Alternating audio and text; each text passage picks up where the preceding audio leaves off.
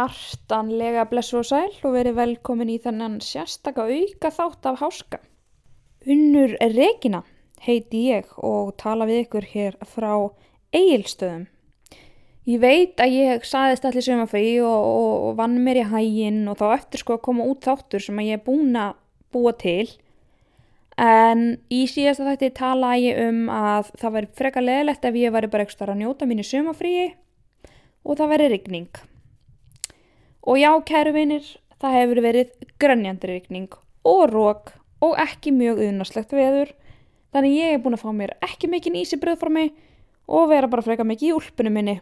En það vonandi fenn nú eitthvað að rætast úr þessu máli.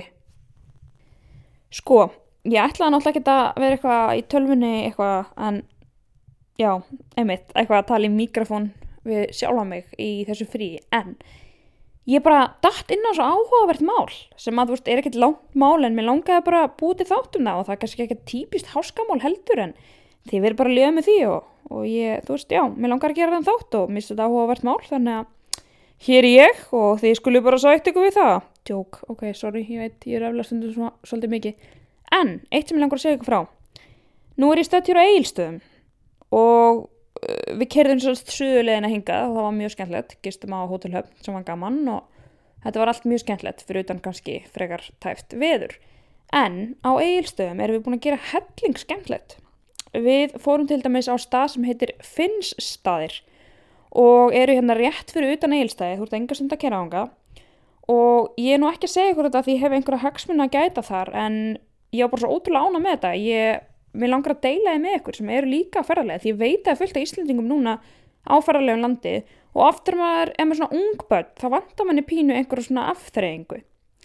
En finnst það er sko, þetta er hestalega en þetta er líka dýragarður og þau eru sko með, þau eru með hesta, kindur, kálva, grísi, hænur, endur, alls konar fuggla og yrlingar sem eru með því krútlæra sem ég hef séð því ég er ekki að grínast. Ég fekk að halda á svo leiðis og þetta er svo mikla dullur sko, já, þetta er, já þetta var aðeins grútlegt en hérna þegar maður fara inn í, maður má fara inn í þú veist allir geringar og klappa öllum dýrum og þau eru öll rosa gæf og greinlega alls ekki hrætt við mannfólk. Og svo getið þið líka eins og við gerum strákur minn, við leiðum svona eða leiðum, við keiftum svona útræðatúr sem var bara, mjög, bara stuttur á tvöðuskall og sem sagt konan sem að reykur þetta fór með hann inn í svona skó og fór með hann inn í svona ævintýra skó á hestbæki og hann fannst þetta geggjað. Og hann er bara fjögur þannig að þetta svona hendar öllum. Þannig að endilega, endilega kíkið á það ef eitthvað vantar eitthvað að gera hérna á Ísturlandinu um, svo erum við bara búin að vera einmitt, bara fórum í Salskó og fórum á Borgarfjörðu Istri að skoða Lunda, ég hef aldrei séð Lunda í persóna áður, þannig að mér fannst það virkilega gaman, mæli með. Um, svo bara kefti ég mig kjól. Uh, því náttúrulega þekki mig kannski ekkert öll eitthvað persónlega en ég gengi ekkert droslega mikið í kjólum hefur alltaf fundist ég eitthvað svona, já, mér er bara aldrei fundist að vera ég, en ég fór í Centrum sem er uppáhaldsfattabóðum mín hérna á Eilstöðum og keipti mig kjól og ég heldur yngra hagsmuna að gæta þar, en ég elska þessa búð og mér finnst þetta að vera bara, hún er með eitt bara svona mesta úrval á landinu sem ég hef farið í, þú veist, hún er með íþróttaföt og hún er með fínföt og hún er með badnaföt og skó og ég keipti með ógislega flotta skóastráki minn og galaböksur án og það er þokkalega góð útsalega gangi núna þannig að þið sem er leiðin í gegn og ég veit að það eru margir sem er í því endilega kiki í centrum það er líka ágætt að það er svona vant viður að fara bara eða peningum. Það var alltaf það sem ég gerði. En já, ég skal hætta bladur um hvað ég er búin að vera að gera hérna uh, á aðalstaðnum eigilstöðum og fara bara að halda áfram með þennan þátt En áður en ég gera það þá ætlum ég nú að segja ykkur að ég vona að þessi búin að kaupa ykkur pizzu með afslutakóðanum Háski 15 á íslensku flatbökunni í þessari viku og, næst, og næstu. Eða þú veist, ég vona bara að gera eilu eða þá þánga til 1. september 2020 því þá rennur kóðin út.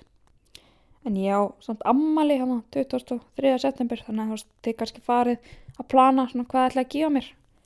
Svona, já, mér langar alveg eitthvað, eitthvað flott sko.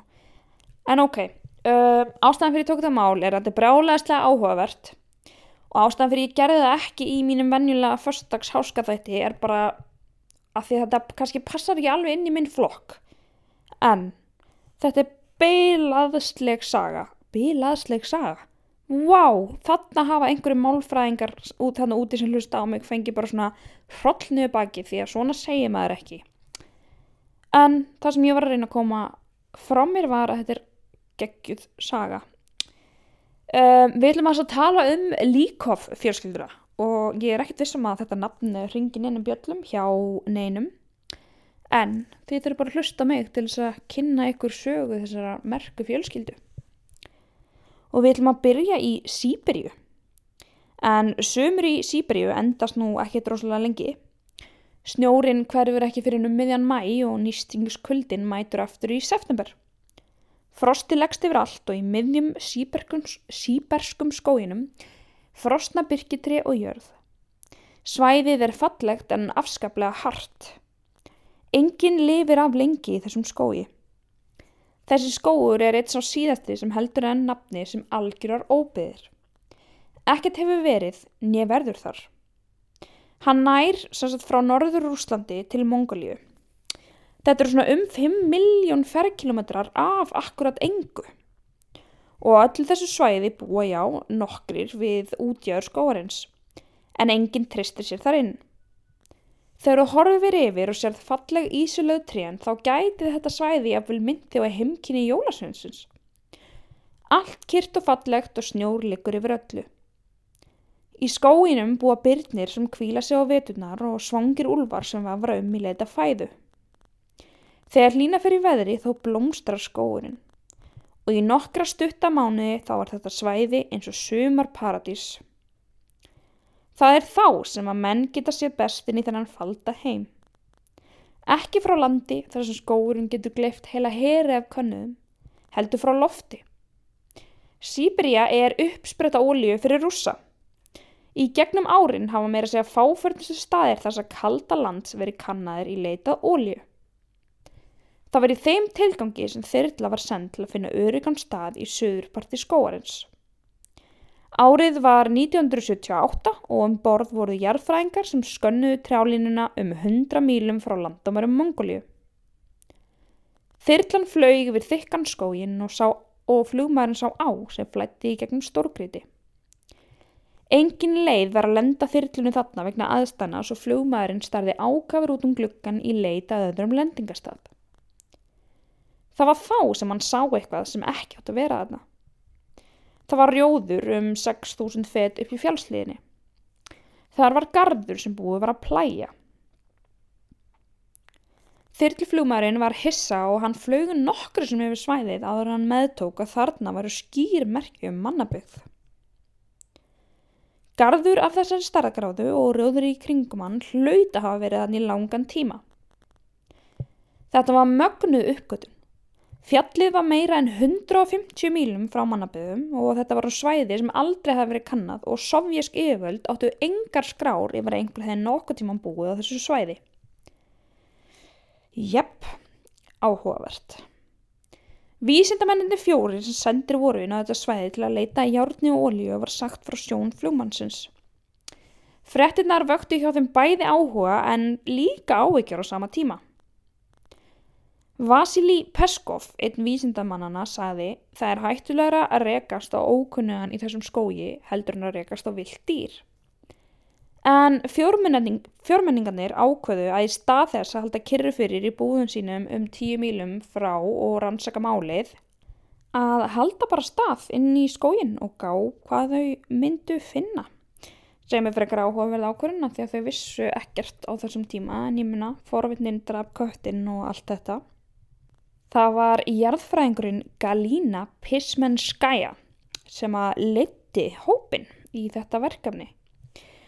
Þau völdu dag þar sem var stilt í veðri og týndu saman ímislegt í póka til að gefa þeim sem þau myndu finna, þar að segja ef þau myndu finna einhvern. Með í för var samt líka bissa þar sem þau vissu ekkert inn í hvaða aðstæður þau verið að ganga. Þau hófu gungu sína upp í fjallið og stemdu að staðnum sem flugmaðurinn hefði bent þeim á. Fljótt fóru þau að koma auða á vísbendingar um mannlegt líf. Drömbar sem lagður, lagður höfðu verið yfir á til að útbúa brú, slóði sem gerður hafi verið að mannavöldum. Að lokum komst þau svo að litlum kofa. Þar fyrir utan voru tunnur sem gerðar voru að byrki fullar af þurrkuðum karteblum. Kofin var illa farin eftir bæði rigningu og svo bara eftir tíman. Hann var búin til úr öllu sem fannst í skóginum, byrki, lerki og hvers konar við. Ef það hefði ekki verið fyrir lítinn glugga, þá hefði verið erfitt að sjá að það byggja einhverju þarna. En þarna bjóju fólk. Engin vafi var á því og hefðu íbúar kofans fljótt tekið eftir aðkomu fólkinu. Það marraði lári hurðinni þegar fjórmenningandi gengu inn. Það sem blasti við þeim er þau gengu inn var gamal maður. Hann leit út fyrir að hafa verið kift út úr einhverju ævintrabók. Hann var berfættur, íklættur skirtu sem búið hafi verið að bæta í ótalsinnum. Skirtan og buksunar hans voru svipuðu efni og notaðir í kartöfluboka. Skeggið hans var flókið og hárið á hann mjög skítugt. Hann var hrættur en samt aðtöðl. Galína sagði mjóri röttu. Kondur sæl, við höfum komið til að heimsækja þig.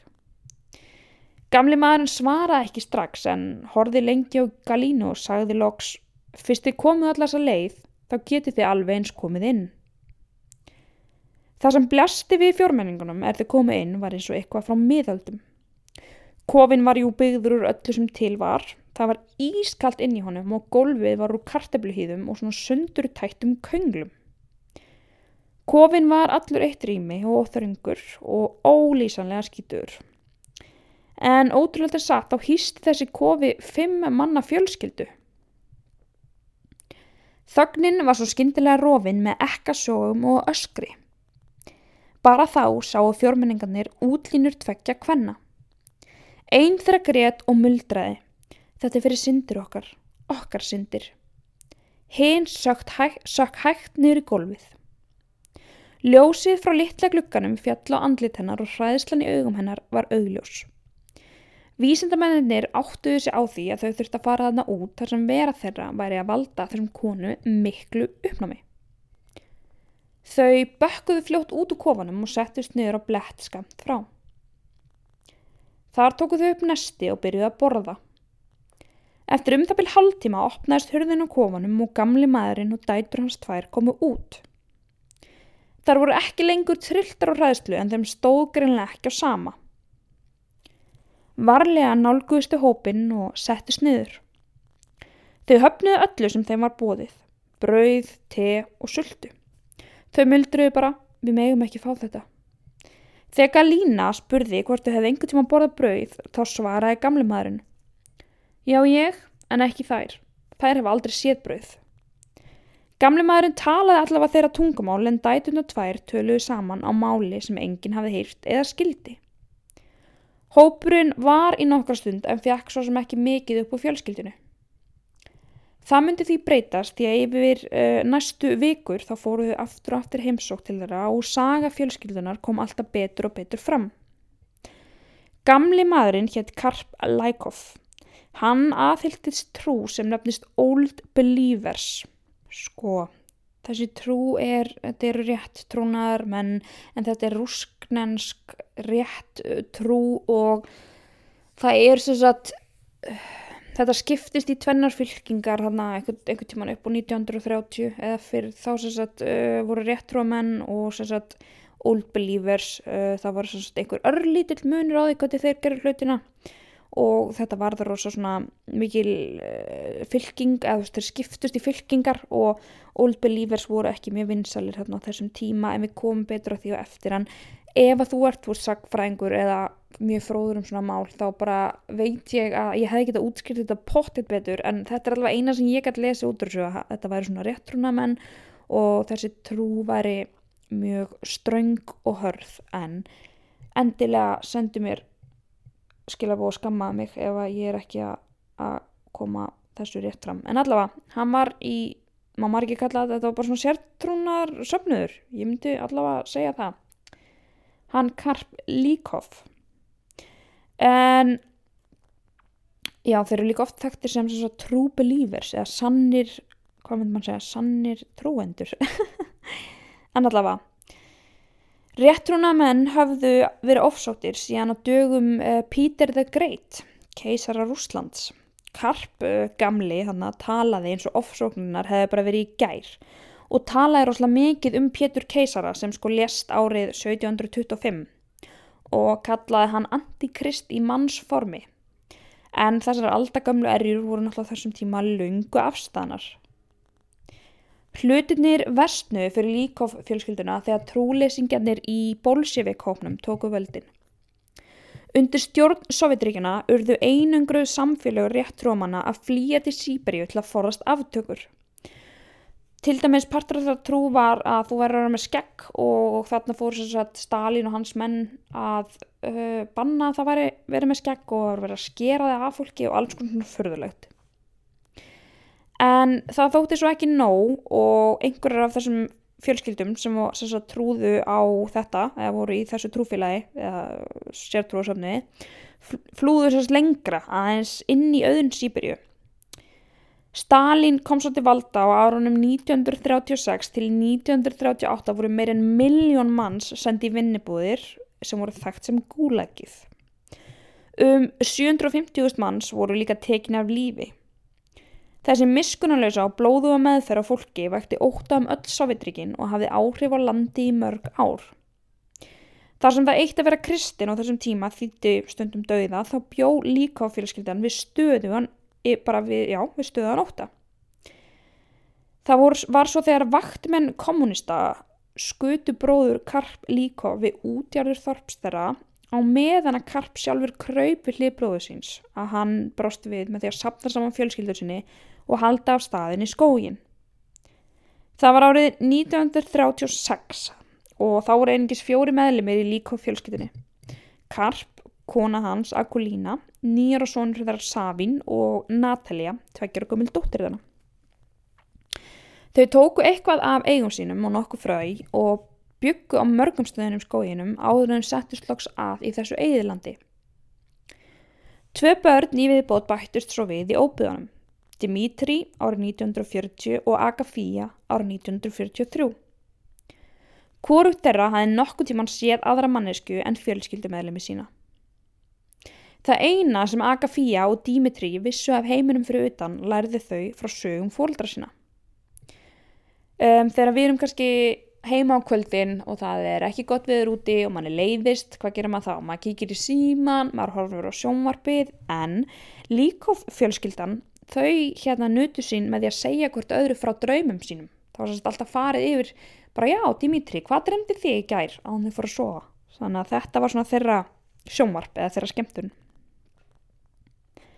Líkofbörnin vissu öll að það væri til borgir þar sem að fólk byggi margt saman í háum byggingum.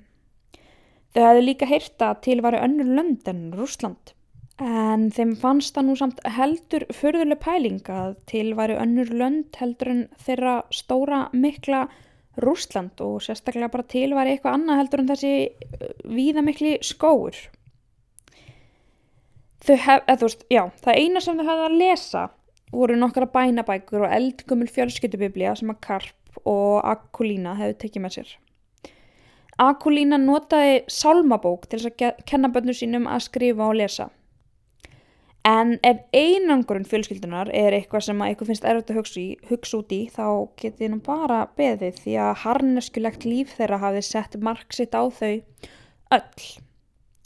Að ferðast af líkof kofanum fótgangandi var eitthvað sem var virkilega erfitt ef ekki ómögulegt. Þrátt fyrir að vísendamennir hefði farið á bát niður ána Abakan þá var þetta slítandi vegferð. Þannig að eftir að þau finnast, þannig að 50 árum eftir að þau farið inn í hennar skó, þá er bladamæður sem að kemur til þeirra og hann emitt segir við þau bara Vá, ég ferðaðist þetta 250 km inn í skógin veist, ekki frá heimilisinu, heldur bara inn í skógin án þess að sjá nokkra mannesku Líkofjölskyldan var alveg háð eigin afverðum þau bygguði skó úr byrki og þurkuðum trjábörg Föt þeirra voru bætt þar til ekki var hægt að bæta meira og þá var notaður hampur sem þau ræktuðu úr fræjum til að sníða fött Líkoff fjölskyldan hafði haft spinnirokk með sér inn í skóin og að drösla þessu apparatu um allt reyndist þeim virkilega erfitt. Ég vona þess að segja þetta rétt en þetta var alltaf allavega að kalla spinnirokkur þegar ég var lítil, svona til að uh, spinna fött. Um, þau náttúrulega nýttu sér þetta, þú veist, þau gáttu hann að búið til skó sem voru nú kannski ekkert mjög þægilegir en það sem þau gáttu ekki skipt út neinu fyrir var málmur. Þau hefðu tekið með sér nokkra katla og potta sem endust þeim alveg í fjölda ára en svo tók náttúrulega riðið það yfir á endanum. Það eina sem þau gáttu fundi í staðin var trjábörgur sem tálkaður var eins og pottur en að sjálfsögðu þá náttúrulega ekki hægt að setja það á eld og það var því frekar erfitt að elda mat. Þegar að vísindamennir finna líkofjölskylduna þá lifa þau einungis á karteblum, rúgi og hamfræðum sem þau rækta sjálf. Skóurinn gaf þeim aðeins á sumrin en þá uksu hindberg og fjölskyldan týndi þau. Líkof fjölskyldan var samt alltaf á barminn þess að svelta. Það var ekki fyrir nára 1950 þegar að yngsti sonurinn Dimitri var eldri að þau fóru fyrst að geta veitt dýr og notaði þeim kjöt og feld. Þau hafðu að sjálfsögðu hvorki bógan í bissu og notuðist því við gildru sem Dimitri bjóð til eða eldu dýrið yfir fjallið þar til að hrundi niður úr starreitu. Dimitri var algjör meistari, hann er mitt bara byggði upp gífrið þól og gat veitt bara berfættur yfir veturinn.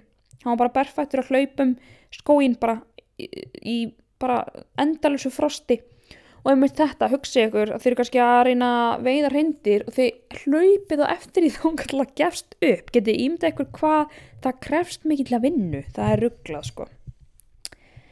En já, stundum kom náttúrulega Dimitri tilbaka í skúrin eftir nokkar dag veiði með ungan elg á bakinu, elg fyrir ekki.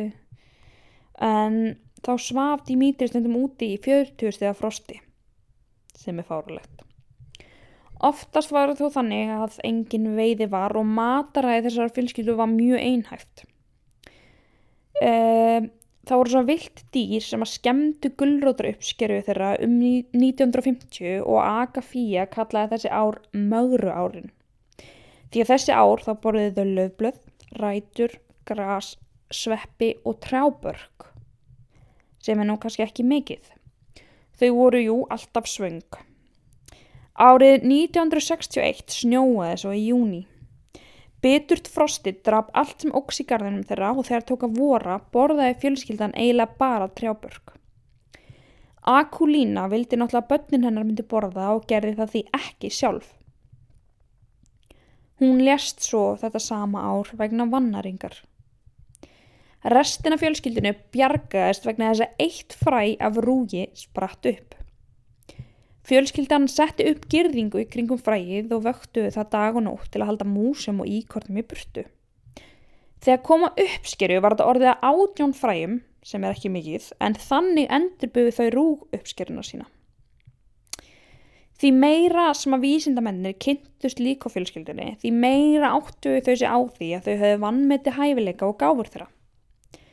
Hver fjölskyldumæðlumur hafði afgerandi persónuleika. Karp gamli var alltaf hæst ánaður með nýjustu uppfinningarnar sem vísindamennir komi með frá búðunum.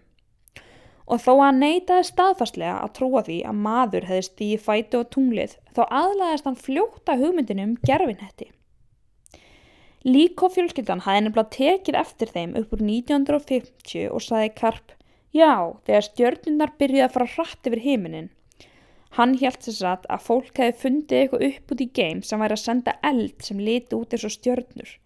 En þú veist, hann bara einmitt, gerðin nettir, voru náttúrulega ekki kannski það sem kom fyrst upp í huga hans. En ótrúlega sagt það sem kom líkof, nei Karp líkof mest á óvart var sellofan. þú veist, bara eins og við notum til að pakka inn og hann bara guð hvað hafaði fundið upp. Þetta er svo glér en það krumpast. Og hann fannst þetta alveg mjög merkilegt. Uh, Karp hjælt fast í stöðu sína sem höfðu fjölskyldunar þráttur að vera komin vel yfir áttræðisaldrun. Elsti sónur hans, Savín, var svo svo kallar trúar sérfræðingur fjölskyldunar. Hann var stráng trúar og harður maður, sagði Karp um sin eigin són. Karp hafði áhugraf því hvað myndi gerast þegar hann fjalli frá og Savín tæki við. Þannig að það var kannski ekki alveg beint eitthvað traust þarna millir feðgana. Á eftir Savín var náttúrulega Natalia sem hafði alltaf átt erfitt með að fylla í skarð móðusinnar sem kokkur, saumakona og hjúka. Yngri börnun tvö voru hins vegar miklu meira opinn og spennt fyrir breytingum og framförum. Agafía fekk til dæmis það verkefni að fylgjast með tímanum. Þetta hljómar frekar einfalt en á stað þess að engar klukkur eða dagatölu þá getur það verið frekar flókið. Agafía var heldur ekkit á móti erfiðisvinnu. Hún gróf til dæmis kjallara undir kofa fjölskyldunar með berum höndunum. Hún var bara þar semst frá mótni til kvölds þegar hún byrjaði að gera það alla daga, bara í margar, margar, veist, þetta var fáralett. Hún var rosadöleg. En af öllum meðlumum Líkhoff fjölskyldunar þá var það Dimitri sem var uppáhald vísendamannana. Dimitri var útivistamæður mikill og þekkti alla króka og kema skójarins. Hann hafi byggt eldafil fjölskyldunar og allar fötunar og byrki sem þau nótu til að geima mati. Það var einnig Dimitri sem hafi eitt dögum í að höggva niður tré sem lík og fjölskyldunar þurfti eldi við. Og hann náttúrulega sko, hjólíka niður tré og svo var hann sérstaklega tálkaði til í svona spýtur. Þannig að hann geti byggt úr þeim og það tók hann náttúrulega gífurlega langan tíma Þannig að hann var algjörlega hugfangin af sagt, smíðaverstaðinu sem var í búðum vísindamennina. Hún fann svo magnað bara hvernig sög geti saga svona öðulega gegnum við. Bara þau gáttu gert eitthvað á nokkru mínundum sem hann þurfti kannski tvo daga í. Karp Líkov barði samt hart við sjálfan sig til að halda öllum þessum nýjungum frá sér. Þegar góð samskipti voru komin á við Líkov-fjölskylduna vildu þau einungis þykja eina gjöf frá vísindamennunum. Salt. Að lifa án þess í fjóra áratíði, sagði Karpa, hefði verið kvöl. Eftir því sem tímin leið leifðu þau vinnumanni að nafni Jerofei Setov að hjálpa sér að hugsa um uppskeruna.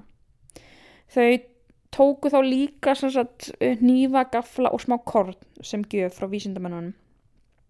En á endanum þá voru þau meira sér að fara að nota penna. Þetta fjall allt í kramið en það að sjá sjómarp í búðum vísindamanna var líka fjölskyldurinn mikið áfall. Karp gamlegi settist beintri fram á skjáin og horfið aðtugull á. Agafía potaði hausnum á sér út um hurðina og stals til að kíkja á skjáin en byrjaði strax að býða til Guðu sem að fyrirgefa sér þessa synd og syndi sig. Gamli maðurinn bað líka mikið til Guðs eftir þetta sjómaskláp. Það sem er kannski sorglegastu sögu líka á fjölskyldunar er hversu hratt þessi litla fjölskylda þurkaðist út eftir að hafa loksins komist í samband við umheiminn. Haustið 1981 letust þrjú af fjögur líkofbörnunum á nokkrum dögum. Þannig að komið fyrst upp mikla grunnsundir um að þau hefði látist vegna liðleis ónæmiskerfis eftir að hafa náttúrulega engungu umgengist hvort annað allt sitt líf. Þau hafa náttúrulega aldrei umgengist annað fólk. Það var hins vegar ekki svo en Savín og Natalia letust vegna nýrnabilunar. Það var rekið til matræðis þeirra og skorts á ýmsum næringarefnum. En Dimitri Líkov lest vegna lúnabolgu sem einmitt gæti verið rakin til þess að hann hafiði veikt ónámaskerfi og hefur fengið einhverja síkingu frá nýju félögu sínum, hann að vísindamennunum. Dauði Dimitris var erfur fyrir vísindamennina sem reyndu allt þennig gátu til að bjarga honum. Þau buðist til að ringja eftir þyrlu og láta fljúa Dimitri á sjúkrahús en hann vildi kvorki yfirgeða fjölskyldu sína nýjatrúna sem hann hafi yfkað allt sitt líf.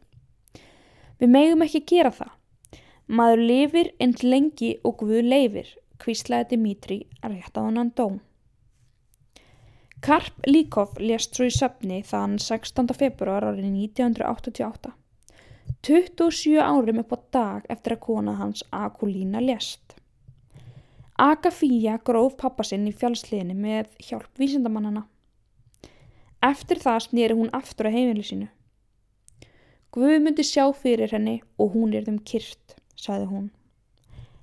Eh, meira en hálfri öll síðar er Agafía enni litla komanum sínum í miðjum skóginum. Um, þegar ég skilji núna að hverju segja að þetta hafi ekki verið typkal háskamál að því að auðvitað er, er þessi fjölskylda í miklum háska en þau eru náttúrulega allan daginn að velja sjálf því að hvað þau fara inn í skógin hann að 1936 og finnast náttúrulega ekki fyrir en hvað 1978 já, mér minni það. En þetta er náttúrulega rosalega saga út af því að maður er myndið að hugsa með sér bara hver, hver myndi velja þetta?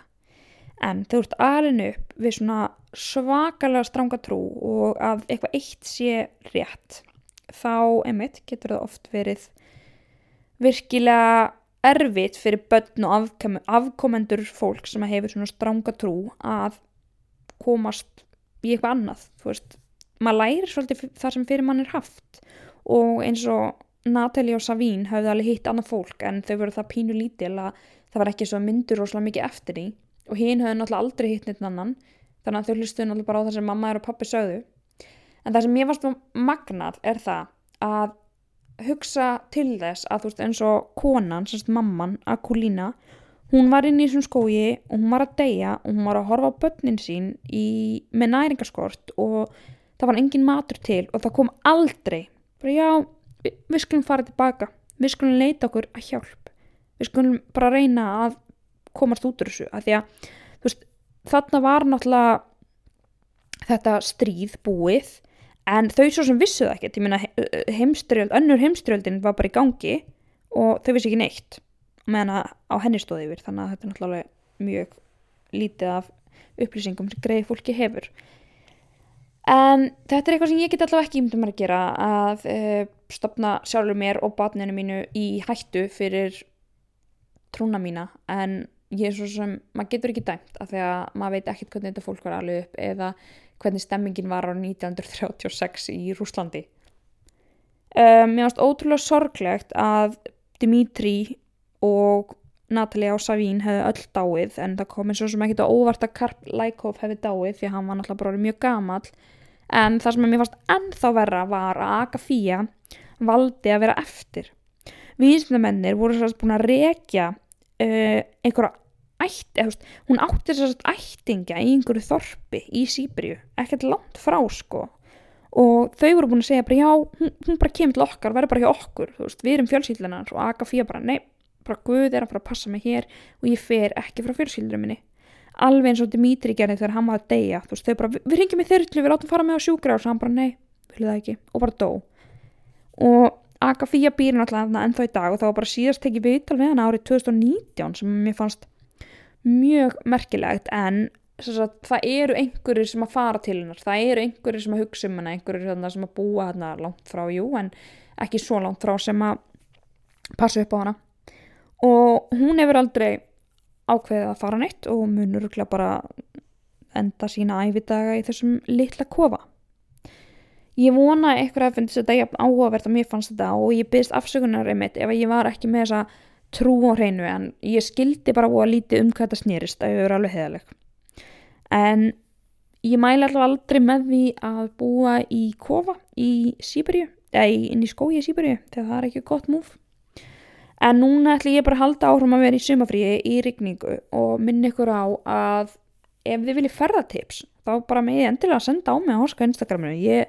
Er, og líka ef þið eru með eitthvað ferðatips fyrir mig endilega komið með það, hvað maður á að skoða á alls konar svona. Kikið svo á Finnstaði og í Centrum og fá okkur pítsu á Íslensku flatbökunum meðan þið hlusta á þetta podcast. Og followði Háska podcast Instagramið, það var ég mjög vel þegið, elsku dullu krútin mín. Húi, hver talar svona? Uh. Herru, ég vona ég hafi ekki rausað og mikið ykkur, bara takk kærlega fyrir og við heyrumst á förstdægin og já, ef ég er eitthvað að tala um í tæktinu sem ég gefa þetta förstdægin bara, ó já, það eru ekki regning núna er ég ekki bara eitthvað starf í sól. Þá með ég bara handrúta mig gegnum síman af því að þetta var bara ekki gott múf hjá mér